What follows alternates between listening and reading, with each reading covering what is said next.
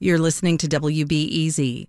R. Kelly stands convicted for a second time this year on charges related to the sexual exploitation of young girls. A federal jury in Chicago found the R&B star guilty yesterday of child pornography and child enticement, but it was a mixed verdict. Kelly was found not guilty of rigging his 2008 child pornography trial here.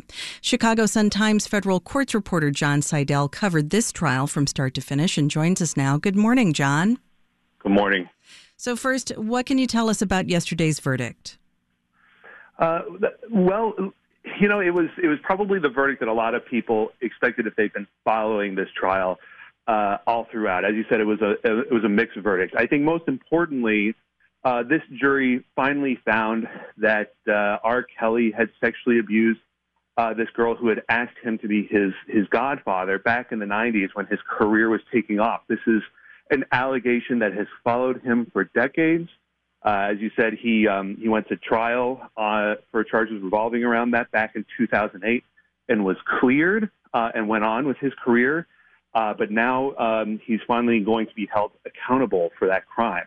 Um, but also, there were conspiracies that were alleged by prosecutors.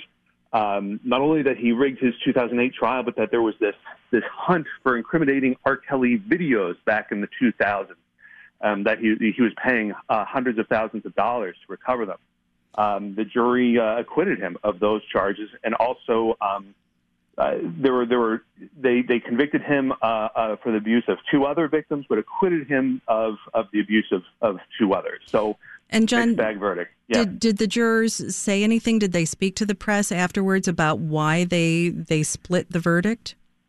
Uh, no, we have not heard from the jurors. We we tried, and the judge passed along a request from the media um, to let them know we're very interested in hearing from them. But uh, last I've checked, we have not heard from any of them. And this was an anonymous uh, jury. They the the court uh, took precautions to make sure that no identifying information about the jurors came out in court.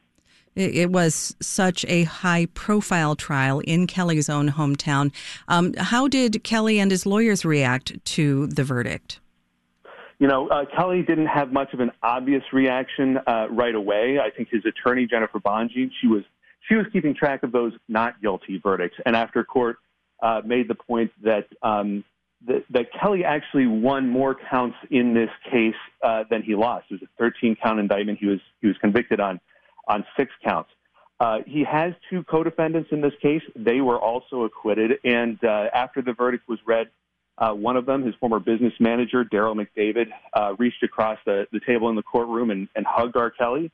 Uh, the other one, a former assistant, Milton Brown, also walked over to give a quick hug to Kelly, but uh, was interrupted then uh, by the marshals and and they can say Kelly's lawyers that uh, that it was a win that so many charges were found not guilty, but he still faces some serious prison time for this trial and is already facing 30 years in New York. What happens next for R. Kelly? Right. So they have not set sentencing yet, but uh, they will. It, it's going to be a month long process to get that. So I imagine it'll happen sometime next year. And yeah, the question is going to be does is he going to extend his stay in, in federal prison because of this case? He's already serving 30 years for the New York case. Um, he very well could get some uh, significant additional time on top of that because of this conviction, but it's not a guarantee yet. And so that'll be it'll be up to uh, Judge Harry Leinenweber. That's going to be the question uh, when sentencing finally goes down, whenever that happens. Jon Seidel covers the federal courts for the Chicago Sun Times. Thanks for being with us this morning, Jon. Happy to do it. Thank you.